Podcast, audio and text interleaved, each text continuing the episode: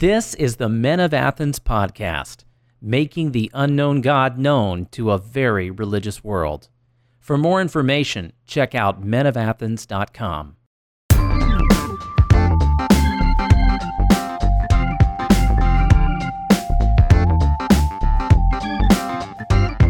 Welcome, everyone, to the Men of Athens podcast, coming to you from beautiful Gresham, Oregon. I'm Thomas Lawson. And I am Dave Barry. How's it going today, brother? Good. Good. Yourself? Doing well. It's been a while since we've done an episode together. It has. It has. I was off uh, gallivanting in Slovenia with uh, Matt Mormantz. Is that in Southern Oregon? Yes, Okay. it is. It's way, way south in Oregon. Actually, Slovenia, well, the town I was in is actually kind of at the same, was it latitude? Yeah, latitude, longitude. Latitude, long, okay, yeah, I always have to kind of orient myself. Long and lateral. Right, exactly. So, uh, yeah, it's about the same latitude as Salem, I Mm. want to say. Mm-hmm. Maybe that's what he said. But anyway, had a great time, and you were off gallivanting in Kentucky I was in Kentucky for the Together for the Gospel. together for the Gospel Conference. Very edifying. I would encourage the listeners to go to t4g. Probably org, Org, yeah, and listen to um, the talks there. All of them are worth your time, but I would say if you listen to one, listen to Lig Duncan. yes, And then after listening to Lig Duncan, listen to David Platt. Platt actually went before him in the conference hmm and took a lot of flack from took a lot of flack Yeah. for his message which was which was uh, very timely and helpful and both those men are talking about race and uh, exceptionally helpful especially for those of us who are majority culture Yeah. so if you're a majority culture if you're a white person listening to this listen to those unless they're listening to this in Iceland, which would be like the only culture. well there's white yeah there's white people there too That's that is the majority culture and the minority culture simultaneously. No, I don't mean to make light of it. Um, who yeah, you are listen to it correct. And Mhm. this is actually something a topic we might be taking up on a future episode. Not today, but uh, you were there in person. Mhm. I'm jealous of that because because um, the singing. I, I watched a lot of it online live, and then I went Mhm. back and watched some of it recorded. Um, all I can say is the singing I know was phenomenal. Mhm. Being in a room of twelve thousand predominantly men, and just the strength of the voices coming through. Yeah, there were about 2,000 sisters there and about Mhm. 10,000 guys. And uh, it was great. I'm not a musician, so I did get a little over it after a while. yeah, We sang a lot. Yeah. And it was beautiful and it was amazing. And I had tears in my eyes multiple times. Just the lyrics, sweet and joyous. It was very long days, a lot of content. Mm. So that's what I mean. There's a few times where the the um, spirit was willing, the flesh was weak. Yeah, I, I, I hear you. Um, I can see where a conference like that would be just uh, just an amazing experience to be a part of, but at the same time, you're exhausted, and so you're you're tired by the end of the day, and then you're going to be sitting through more talks and, and times together. Um, Bob Kauflin of Sovereign Grace Music, who led the music for the conference, uh, just a phenomenal musician, wonderful songwriter, very very edifying music he Mhm. writes.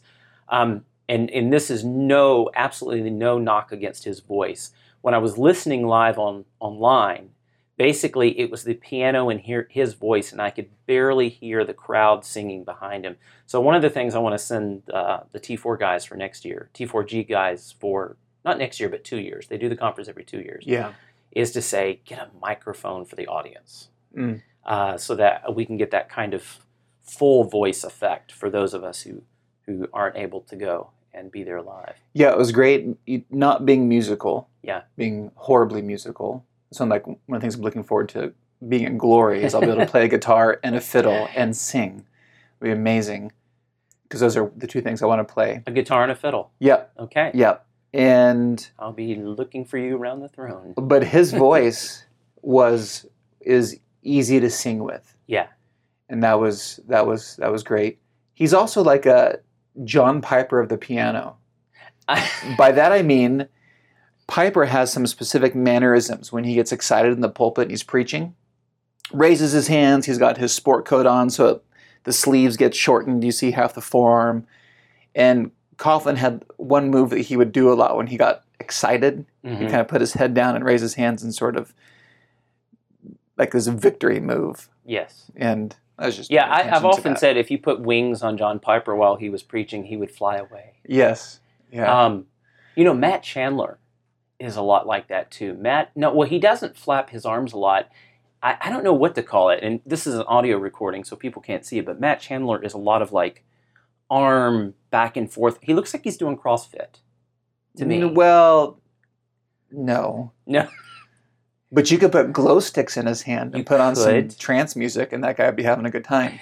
You could connect him to some kind of like uh, kinetic generator Yeah, to where when he's doing that, he's generating electricity for the room that he's in. Be environmentally friendly. Well, he does his contrapposto thing, like where you he leans on one foot and Uh-huh. swaggers his hips a little bit, and then uh, C.J. Mahaney claps, although he wasn't there for the conference. Yeah. And th- those are things I pay attention to, as Yeah. someone who preaches. I just pay attention to. That. But a good stuff. Presbyterian like Ligon Duncan is not going to be dancing or clapping or No, might- yeah. no, but that man was just full of joy. What a yeah. great, oh, great trust me, brother. Yeah. Trust me. Um, yeah, his sermon that um, Dave is talking about, I think I've watched it twice now, all the way through, Mm. and um, if it it is as close to a grand slam as one can get in preaching. Mm. I, I, I say this with all full understanding that it's the spirit, not the man. Mm. Um, so the spirit truly, truly spoke through that brother hmm to open up the Word of God at Mhm. that sermon, and I, I had tears in my eyes Mhm. first time I listened to it. Yeah, it's good. Um, tremendous. So it was good to have you back from Slovenia. Yeah, yeah. As we catch up again, And uh, you were speaking with Brother Mormantz. I listened to that. That was good. I tell you what, when that guy talks, I can hear the barreling waves of California. I mean, that guy's from up here, but he just, he's as, as Californian sounding as you can get. he's West Coast. He's so West He is so West Coast. But he is palm trees, warm beaches, yeah, West Coast. he uses "dude" a lot and "bro." Yeah, and, man. yeah, um, bro. Yeah. dude, bro. So I, I found myself coming back using those words like, ah, all right, I got to get back to my. Who would have thought you'd go to Slovenia to come back broing everyone out, bro? Oh man, he's a good Matt, brother. love you, man. Only met you a couple times. So it is great to, to be back with you. Uh, we've we've taken a little bit more of an extended introduction this this episode just to kind of catch up on some things and kind of lean it back a little bit. But we're actually going to be talking about a really really important subject today. We're going to be asking the question: Why did Jesus have to die? Not everyone believes that. Do you realize that? Not even in Christianity. Not even in well professing Christianity. I'll say that What do you mean? there are strains of, of professing Christianity that do not necessarily believe. Well, let me back up. They might believe in the physical death of a man named Jesus. Mm-hmm. What they do not believe in is the substitutionary atonement Mm. that Jesus had to die.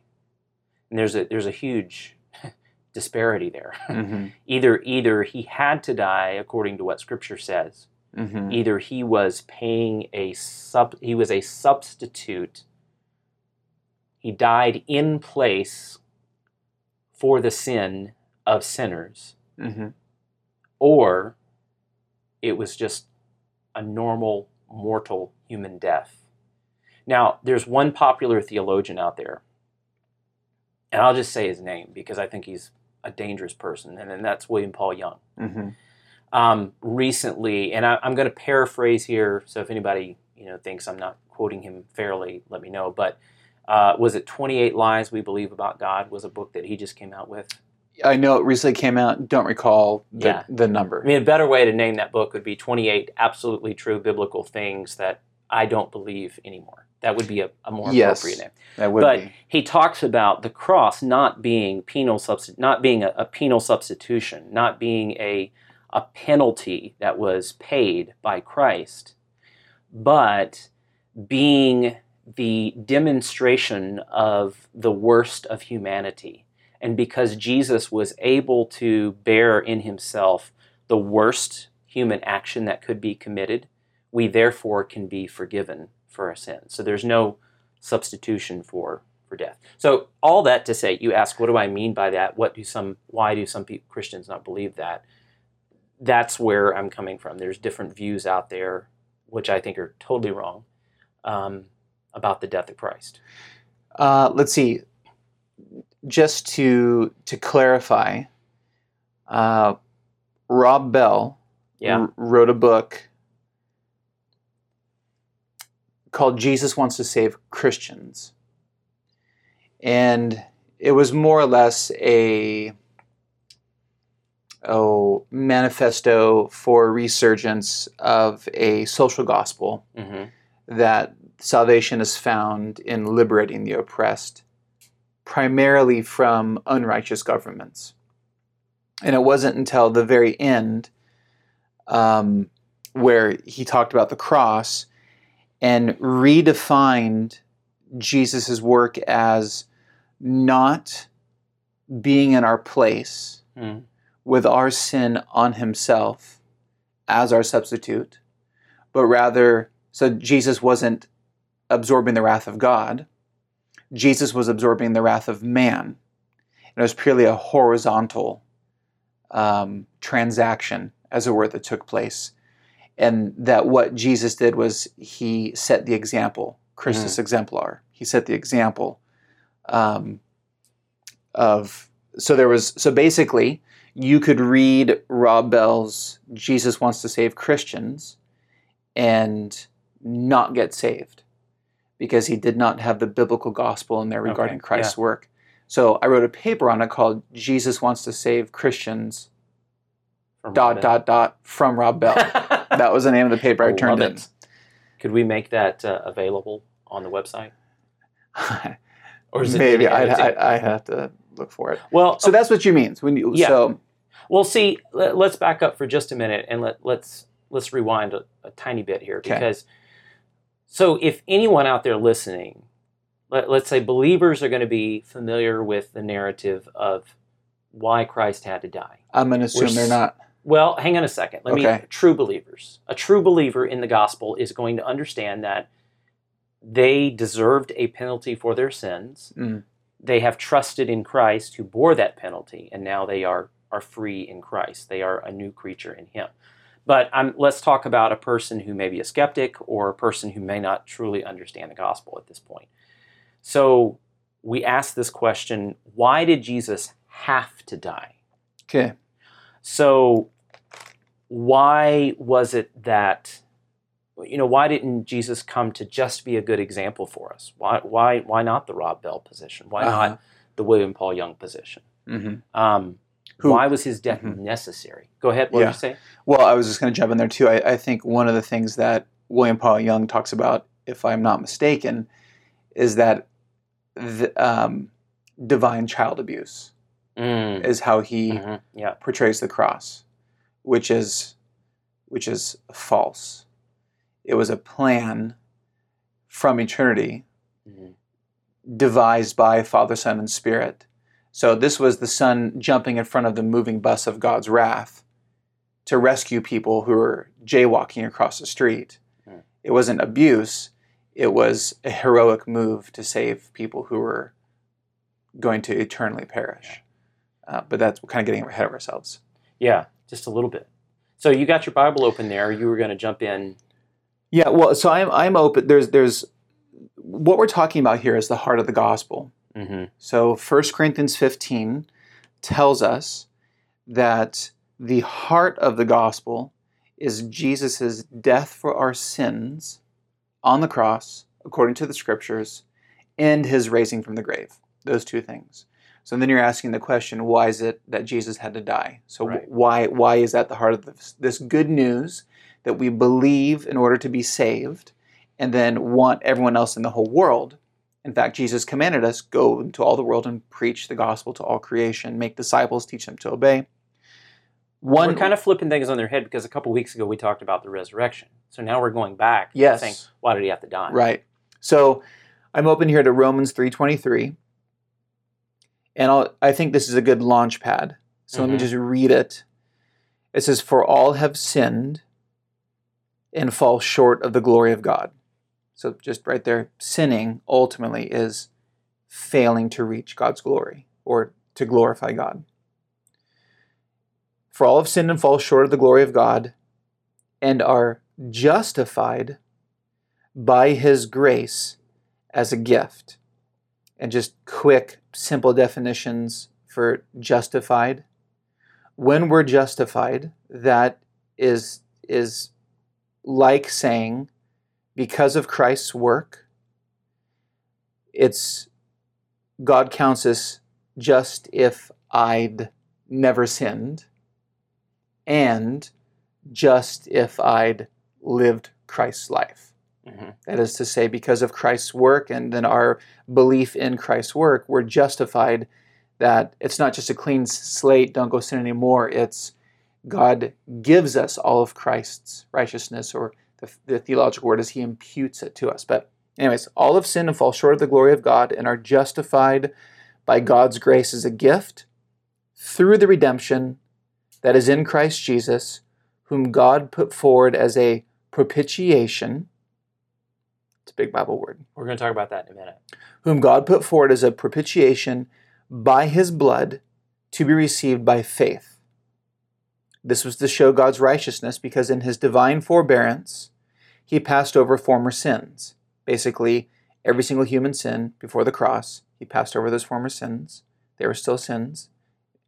We can get into that later. It was to show his righteousness at the present time so that God might be just and the justifier of the one who has faith in Jesus. So that D.A. Carson calls that passage the theological center of the Bible. Mm. That that unbelievably tightly wound, theologically pregnant passage unpacks why Jesus had to die. Yeah. So I have that. Do you want me to keep going? No, I'm actually going to go back a little bit further in the Bible, like Well- the book of Genesis. That's actually where I want to go. Okay, good. Do you want yeah. to Rochambeau to see who goes there? I have no idea what. Oh, is that what Rochambeau It's rock, is? paper, rock, scissors. Let me go there. You go there and I'll correct you. Yeah, uh, you're correct. Sorry. you probably will. oh man. So all of this goes back to the origin of sin in the universe Yeah. and the severity of it. Mhm. So, uh, to summarize, Genesis chapter 1, God creates the heavens and the earth, creates man, and places him in the Garden of Eden. Chapter 2 zooms in on the creation narrative and gives us the story of Adam and Eve being created in perfection, being placed in the garden, and they're given this command. Uh, in Genesis chapter 2, verse 16, the Lord God commanded the man, saying, You may surely eat of every tree of the garden, but of the tree of the knowledge of good and evil you shall not eat. For in the day that you eat of it, you shall surely die.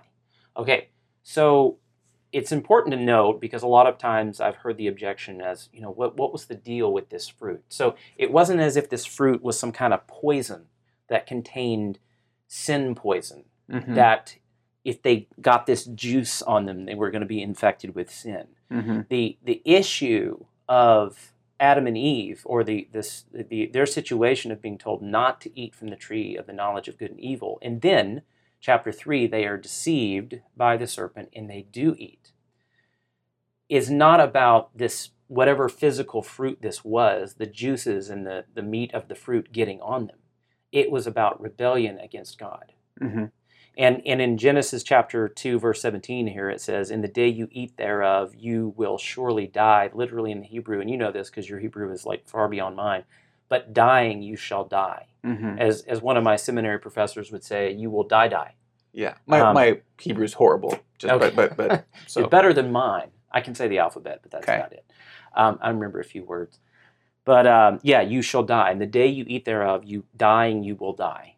There will Mhm. be this this death, death Mhm. physical, spiritual, in every way. Mhm. So there is this perfect standard of holiness, as we just talked about in Romans chapter 3. Mhm. Um, this perfect standard of holiness that's now been transgressed with rebellion. Mhm. And that rebellion now infects all of us. Mhm. We, we are born into this sinful rebellion against God Mhm. to not listen to Him, to not obey Him, to doubt Him, to transgress His, his laws and ways. And so there is this perpetual sin that is going on. We are sinning against God. We are we are at enmity with him and we need to be brought back into a right relationship with God. Yeah, you know, one of the things, the way that we articulate it is the the quality of life and personhood and human beingness that Adam and Eve had before the fall, walking with God in the garden. I mean, the exquisite nature of creation, the vibrancy of colors. I mean, what what their relationship was like. I mean, everything was would have been beyond pristine. I mean, it was it was perfection. The word Eden means delight. So they were in a garden of delight. They delighted in each other. They delighted in what God gave them. They delighted in God Himself. So when they disobeyed, there was a there was a fundamental change in human nature. So you know, you mentioned sin. We read earlier that sin was falling short ultimately of the glory of God, failing to glorify God, because we're seeking to glorify anyone or anything else other than God Himself. But when it comes to sin, then falling short of God's glory, we are sinners by nature. Mm-hmm. It is what we are. It's it's in our very it's in the DNA of our souls, if you could say it that way. We're sinners by nature. It's what we are. By practice, Mm-hmm. it's what we do. By choice, it's what we want to do. And by God's declaration, it's what he says we are. So nature, practice, choice, God's declaration. Yes. And, and, and at being 41 years old and having a 12 year old, an eight year old, and a two and a half year old, I can attest to all of those things, Mm. both in my own life hmm and in the life of my little children, whom I love dearly. hmm Uh, but no one has taught my two and a half year old to lie, yet she lies. hmm No one has taught her to be sneaky and Mhm. rebellious, yet she's Mhm. sneaky and rebellious. hmm Love her to death, would do anything for her. But yeah, it's evident um, that we, no one has to teach us rebellion. No one has to Mhm. teach us to do wrong. Um, it is in our nature. It is. So, what is God going to do? Maybe if you were God, or if I was God, or if a, if a listener was God, they would just go, forget it. You guys ruined everything. I'm going to Mhm. scrap this whole endeavor. That's not what God does. When you go to Genesis 3:15, perhaps, in my mind, arguably, one of the most important verses in the Bible is Genesis 3:15. Yep. So God here is in the middle of um, cursing the serpent. He's disciplining Adam and Eve, and he says to the serpent, um, "I will put enmity, strongest one of the strongest words for hatred. Yeah. I will put enmity between you, Satan, and the woman." Now, at this point in the story, Eve hasn't been named Eve yet. She's still Isha. She's still woman.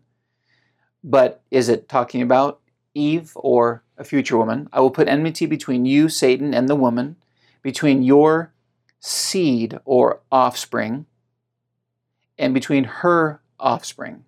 Mm. He shall bruise your head, Satan, and you, Satan, shall bruise his heel.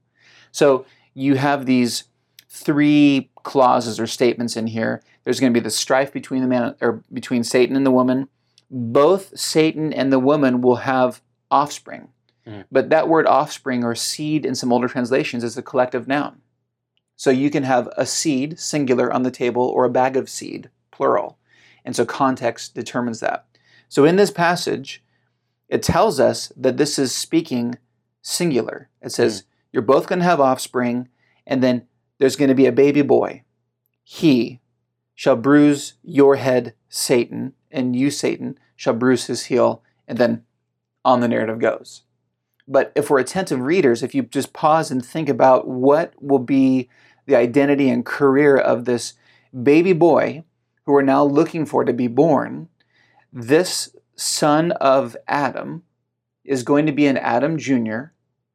or Adam the second, hmm who is going to right all the wrongs of our first father Adam, because God holds Adam primarily responsible for the fall of the human race. So if we think about what he's going to have to do in this head bruising of Satan, this crushing, he's going to have to at least he has to undo what what Adam did, which means this this this baby boy is somehow going to reverse the curse on creation. That has to be part of the package. He has to reconcile relationship with God and human beings, and then human beings with one another. Because if we were to keep reading, which we won't, we'll see that strife enters into the relationship between man and woman. There's roles that are there that were given before the fall, but they're now corrupted, and there's going to be this, this issue. We're also going to see here that he's going to crush Satan, and somehow this baby has to undo death. hmm And the question is, how? The story, as it unfolds, doesn't tell us at this point, but you have this pregnant passage. That's that's, that's Explain that to our listeners. That's- that may, no, I. But so you ha- actually, Yeah. so a woman's You're gonna have to have. A, It- so it's it- pregnant with meaning. yes. But also, there's going to be a woman who's pregnant who's going to give birth to a baby boy. So what Yeah. this does is this unleashes in Scripture, and here in the first covenant, Gen, this this there's a creation covenant here. Talk about that later. Doesn't use the word, but it's here. All the features are. In this establishment, we're now looking for this son to come who will undo death and all those other things I listed. Those four items. Yeah. And um, he's gonna he's going to well how is he going to undo death hmm and you begin to get these clues as we read the story the next covenant that comes up is noah and we see that the penalty of sin is is obviously death where the flood destroys the whole earth except for adam or excuse me noah and his family. Noah is presented as another adam the very things god commanded adam he commands to noah. So noah is this new adam who with his wife steps off the boat. The earth has been wiped clean washed clean because of sin. And for the sake of time, you fast forward to Moses. God had made a another covenant relationship with Abraham, and we find out that Abraham was treated like another Adam, but that from Abraham, the baby boy of Genesis 3:15 is going to come. And when Mhm. this baby boy comes, somehow, we're, all we know is he's coming through this family line. There's an interesting moment in Abraham's life in Genesis 22 when God tells him to take your son, your only son, whom you love, first mention of love in the Bible, up to Mount Moriah and sacrifice your son there. Abraham obeys, knowing that because Isaac is the promised son, Isaac will have to be resurrected.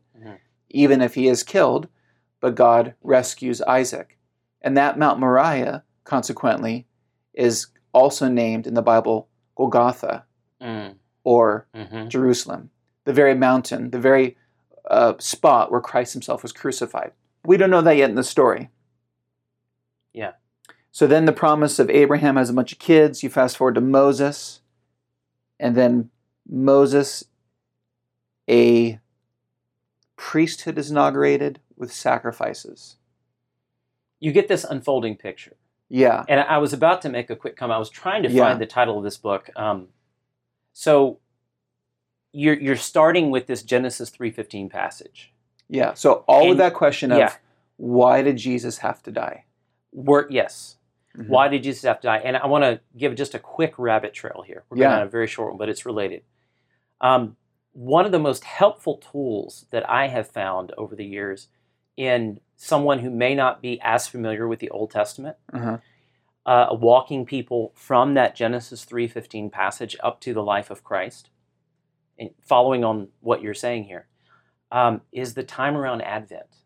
Uh, as we get to the end of November, December first, um, there's some great Advent devotionals out there. There's some okay ones. There's some bad ones, Hmm. but uh, the best ones that I have seen, there was one that we use as our family. It's called the Jesse Tree. It's not well known. Huh. Uh, the lady who wrote it is actually from Mississippi, and uh, so that's why I think a lot of us from the South knew who it was. But we use it. So the first, I want to say the first or second uh, devotional is about God's good creation. Mhm. And then by the time you get to the third one, you're into the fall and the promise of the one who would come, the seed of the woman, who would come and crush the head of the serpent. So from that point on, in the devotional, she's working through these types of Christ Mm. in the Old Testament. Mhm. It, the you know it's it's showing us this foreshadowing of Christ. This this is what the Messiah is going to be like. We're not there yet. This Mhm. is not the seed of the woman yet Mhm. until we get to Christ Mhm. Who is the one who does it. And I think it's a it's a wonderful tool to use to walk through the Old Testament and get that big picture overview. And then if you follow it through the life of Christ on through to Easter Mhm. and the death of Christ Mhm. and the resurrection of Christ. Mhm. You get that biblical overview of the prophecy that leads to Jesus, Mm. his life, death, burial, resurrection. Um, that's just something I would recommend to people out there listening who want to get that overview. So the book is called The Jesse Tree. You can find it on. I know you can find it on Amazon. That's where we got it. That's good. Yeah. So the reason I'm I'm laying this out is uh, uh, there's an assumption that I need to make evident is our Bible comes to us as a complete story. Um, the Bible wasn't written all at once, but on this side of the cross, the Bible is done being written. It Mhm. comes to us ultimately as a what we call a meta, a meta narrative. So I read Romans 3, and there the Apostle Paul is giving us a, a theological treatise on what God was doing in the death of Christ.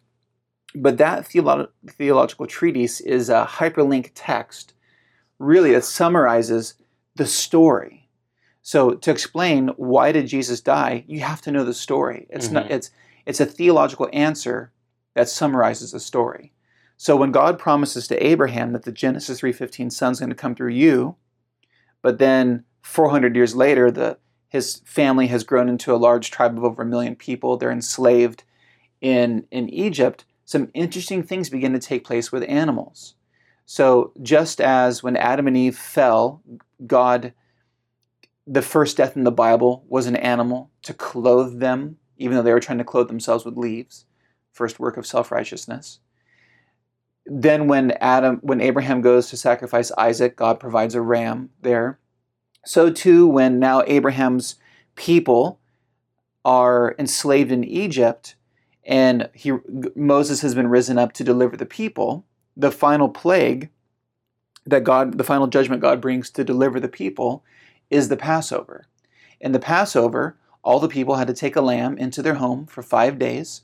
If you're a small household, you joined up with another one. And then um, on the prescribed night, you would eat with the sandals on, belt on, staff in hand. You would eat the, the lamb, but you had taken its blood and you had painted the exterior doorposts of your Mhm. house because the angel of death was going to pass through Egypt, and every home that was covered in the blood of the lamb would be saved Mhm. and every home that was not your firstborn would die. And interestingly, when you read in Exodus about that, it says that that blood on the doorposts was a sign not for the angel of death, it was actually a sign Yeah. for the people of Israel. So you have this death taking place, a substitution takes place for these people to live. You fast forward, and God comes to dwell among Israel in the wilderness in a tent. That tabernacle is a microcosm of the Garden of Eden. God has come out into exile to rescue his people who are characterized by death. And then the only way that his people can relate to him is through a priesthood who mediates between people and God. And these priests offer gifts and sacrifices on behalf of the people to make them ritually clean to approach God. And even then, they couldn't approach God. There were all these tiers and layers of separation where you couldn't just go and walk into the tabernacle. Yeah. And then, in the nation of Israel, there was a high point, Yom Kippur, the Day of Atonement, when the high priest, that was the head priest, would make atonement. He would make satisfaction. He would wash away, he would make right, he would clean, make clean the sins of the people against God. He would take two goats. One, he would put his hands on its head, confess the sins of the people over the goat, and they would send it into the wilderness. So that was the scapegoat That's where that Mm. word comes from. So he would escape and go out into the wilderness. And then the other goat, its job was to die in place of the people.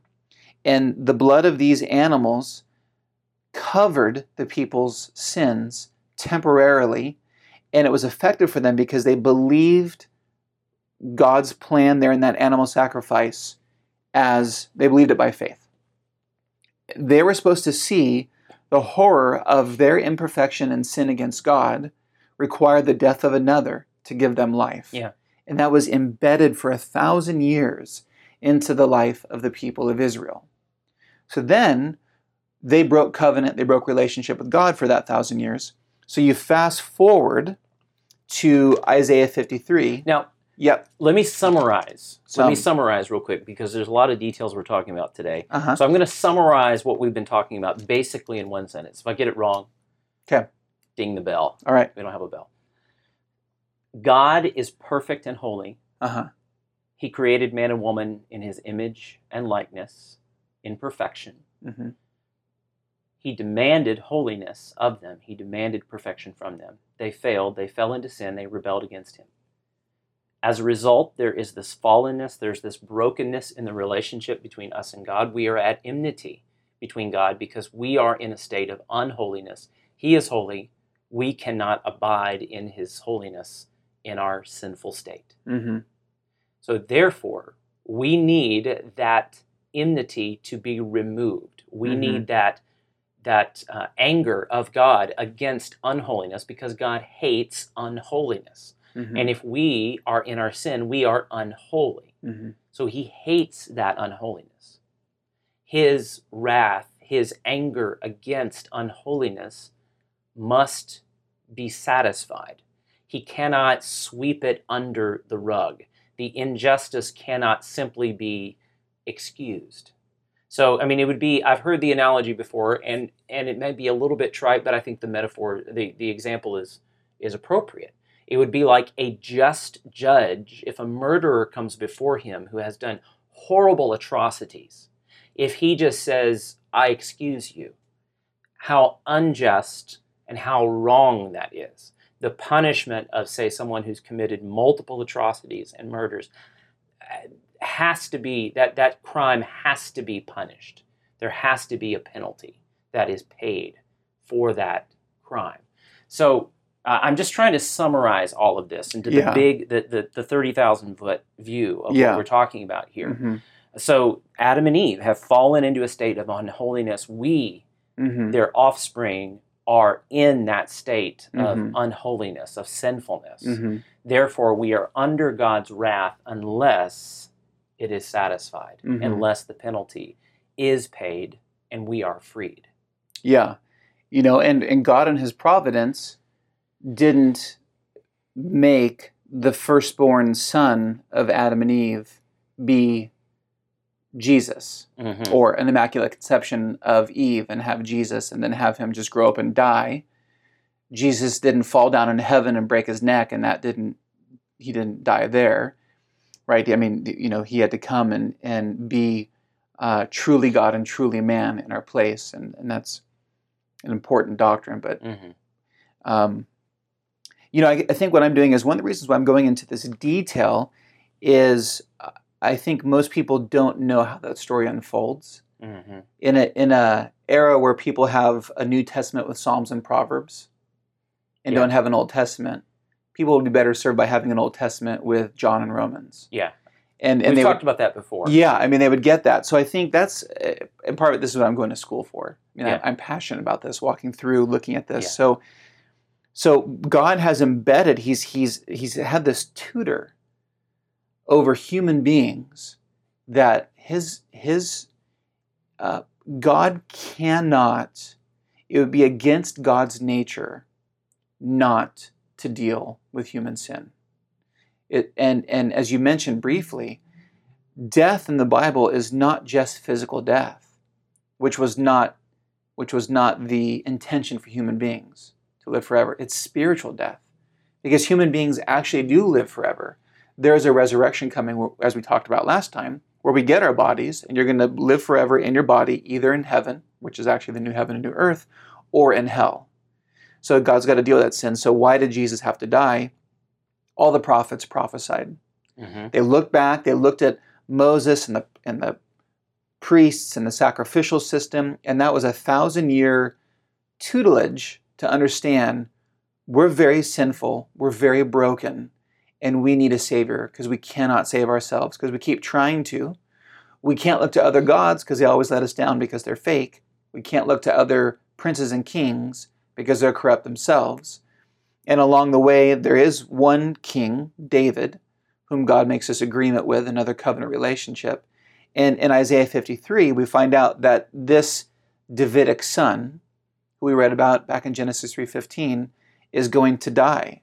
And and so why did Jesus have to die? It's because that whole sacrificial system was preparing us for the sacrifice of God's son, prefigured with Abraham and Isaac, and and that that Jesus himself would be, as John the Baptist said when he saw him walking on the shores of Galilee, behold the Lamb of God who takes away the sins of the world. Yeah. So when we talk about Jesus being a lamb, you're bringing together the entire weight of the Old Testament teaching on the Passover lamb, because it was at the Passover when Jesus was crucified for us.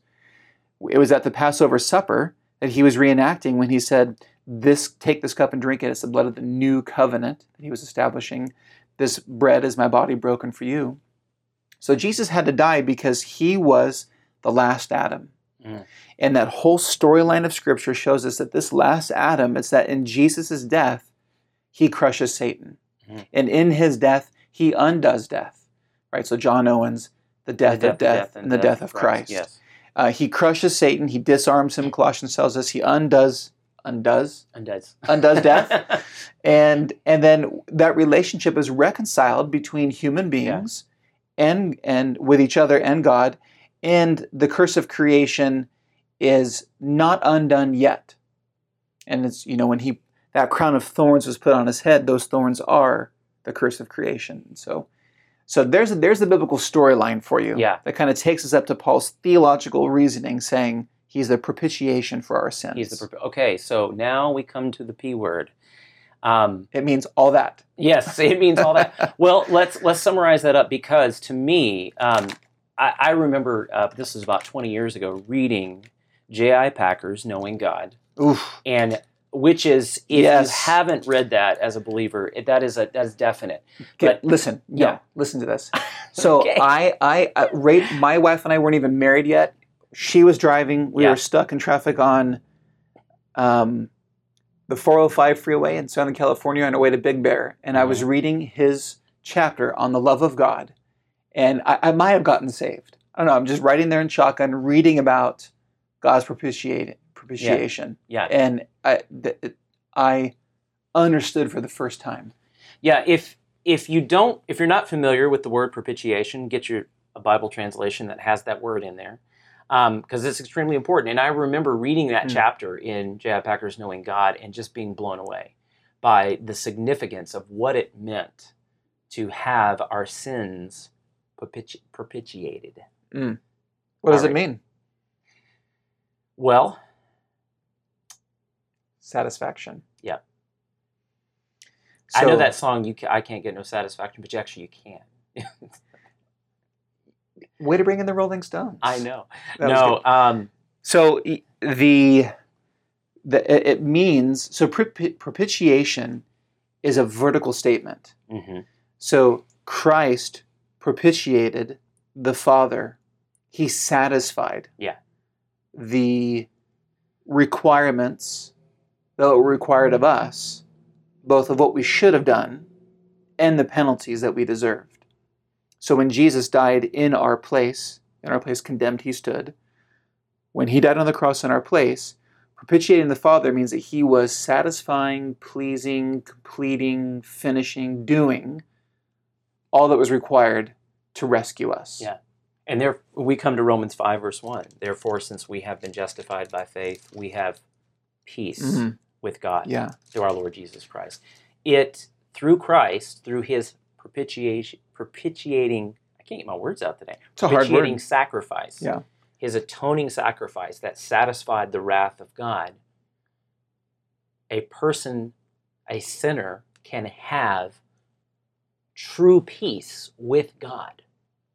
Their sins can be forgiven, not because they've been swept under the rug, but because they've been completely and utterly paid for.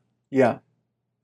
So 2 Corinthians 5:21 For our sake God made Jesus to be sin who knew no sin Mhm, so that in Jesus we might become the righteousness of God. Mhm. Martin Luther's Great Exchange, that passage saying that um, I, I, in teaching before I've used the illustration where I'm wearing a black jacket, and that black jacket represents my sin, shame, and folly, just all that's wrong with me. And then uh, someone stands up and they are wearing a white jacket, jacket representing purity, holy, and glory. And basically, what happens at the cross is is Jesus takes my black jacket of sin and wears it. He takes my sin off me and satisfy God's righteous demands against them. And then God gives me his son's righteousness, credits it to my account, what Martin Luther called the great exchange. Um, that that's what transpires in propitiation. Now, as we kind of draw this epi- episode to a close here in the next few minutes, I'm going to go ahead and do that by opening up another can of worms. Because what better thing to do in the last few minutes? No, no, actually, this is going to be there. There are going to be some believers out there. They're going to be like, "Nope, don't agree with that." But here's here's where I'm going with it, and it's the issue of eternal security. How can we know that we are truly eternally secure in Christ if we are truly saved? This, we're not going to get to the issue of false believers, false Mhm. professors, because the Bible says that those do exist. You have people that profess to be Christians but are not truly in Christ. So if you are truly a believer and all of your sins are truly paid for Mm-hmm. by Christ, how could you possibly perish and go to hell? And this is against Catholic teaching too. Yeah, Because Catholic teaching, to be a faithful Catholic, is to say that Christ atoned for all my sins up to the point of my salvation. And then, or baptism, would it be? yeah, yeah. Uh, but up to that point of, let's say, conversion, Mhm. whenever that moment takes place in Catholic theology, then all the sins I commit post conversion or post baptism, I have to go to Christian hell, or rather Catholic hell, purgatory Purgatory. To pay for my sin. Whereas what we're saying, part of the reason the Reformation took place is that is false teaching. When Christ died on the cross, he propitiated my sins of the past, my sins of the present. He propitiated the Father of my sins of the past, the present, and all my future sins. Mhm. So all the sins I don't want to commit tomorrow have been washed clean and wiped away by the blood of the Lamb. Yeah. So when tomorrow comes and I fall into a sin and I want to run in sorrow and shame away from God, or Satan's attacking me saying, See how horrible you are. It's, yeah, I am horrible sinner, says Luther, but I have a great Savior. We run back to the cross. Yeah. Well, I've, I've, I've, I've had this discussion with a lot of uh, Arminian friends, brothers. And, Mhm. and true, yeah, I believe there's there's sound. I mean, there, there's solid Arminian believers out there. I, I strongly disagree with them on this point. It doesn't mean they're not saved, but one of the things I think they could be missing in this whole discussion is the very nature of the atonement itself. That if Christ died and actually paid the penalty for your sins, how can one perish in his or her sins? For what are they being punished? Because Christ cannot be punished. You, you can't see a sin punished. Just as it would be unjust for God to dismiss your sins and sweep them under the rug and pretend like they never happened, just as that would go against his very nature and holiness, it would be as unjust and unholy for God to punish the same sin twice. Yeah. So now that that opens up the question people are going to ask, well, what about, you know, what about people who say, wow, I'm saved, I can go do whatever I want? Well, the Bible talks about false professors. And it talks about when you are in Christ, you have a, you're a new creation. And you've been given a heart that is filled with the Spirit of God to do the works of God and obey and a desire to obey Christ. And therefore, new desires. new desires. So therefore, if if you're saying, "Hey, I'm in. I've got my ticket to heaven. I'm just going to do whatever I want," that shows that there's fundamentally not a changed heart happening there. Mhm. That doesn't m- mean that true Christians don't sin or fall into periods of p- perhaps backsliddenness or, Yeah. or do S- seasons. Yeah. seasons or Yeah. do even terrible things because deception is very deceptive. yeah. Um, but what that does mean is that there's going to be a different response to that sinfulness. A lot of times you look at the characters of Saul and you look at the characters of David in the Old Testament, and, and David did some pretty rotten things. But his response ultimately is what we see is, is different and why he's called a man after God's own heart, because when he is caught in his sin, there is repentance Mhm. that takes place. And, and you see the same thing today, even even in the church. There there have been some very uh, sincere, godly men and women who have fallen into great sin.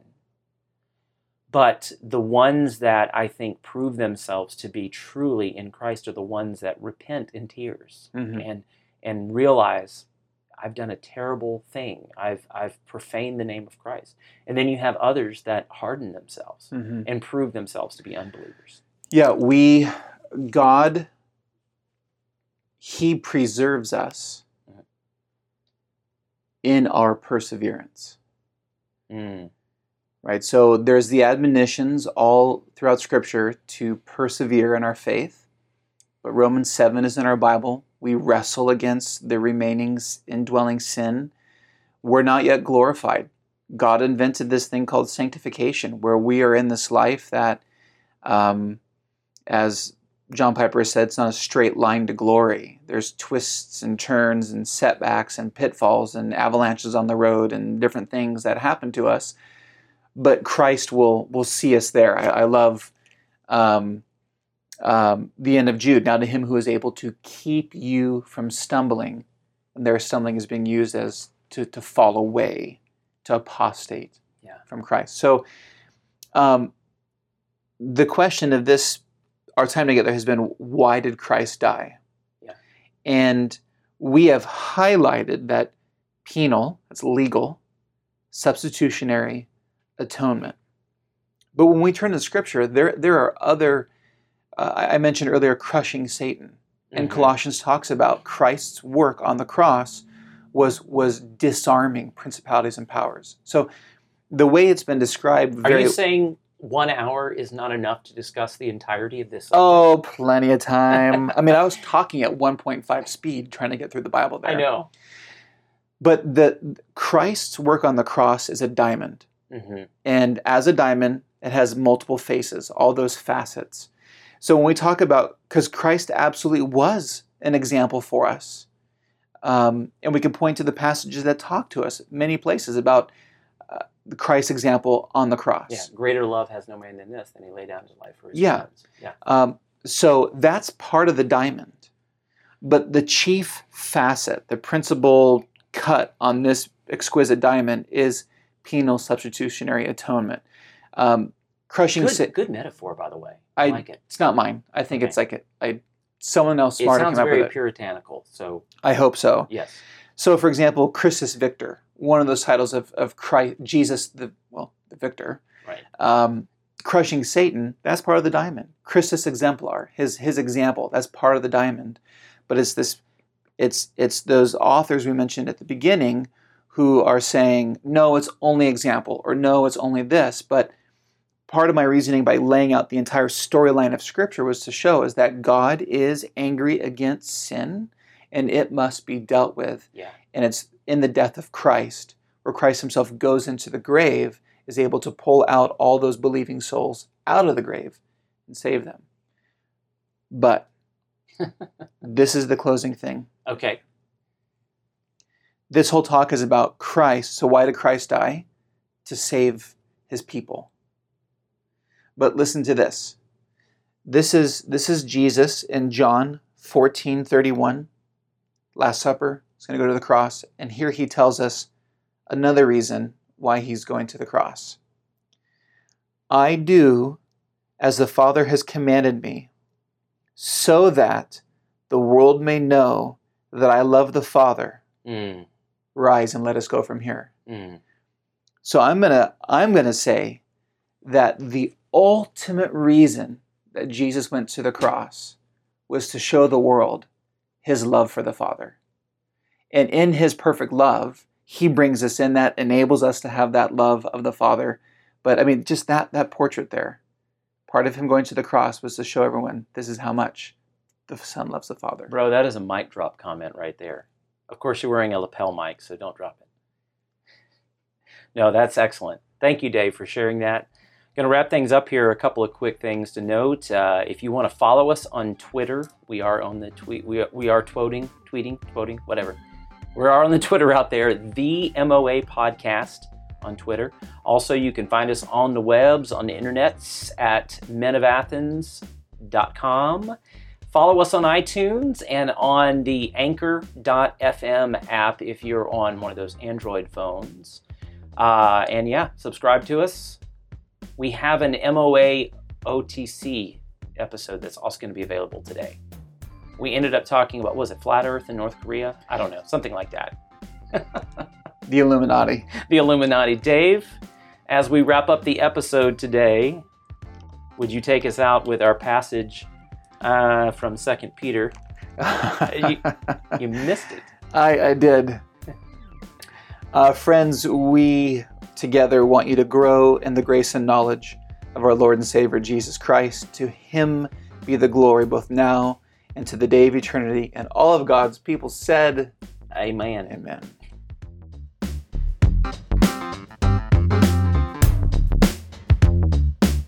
You've been listening to the Men of Athens podcast.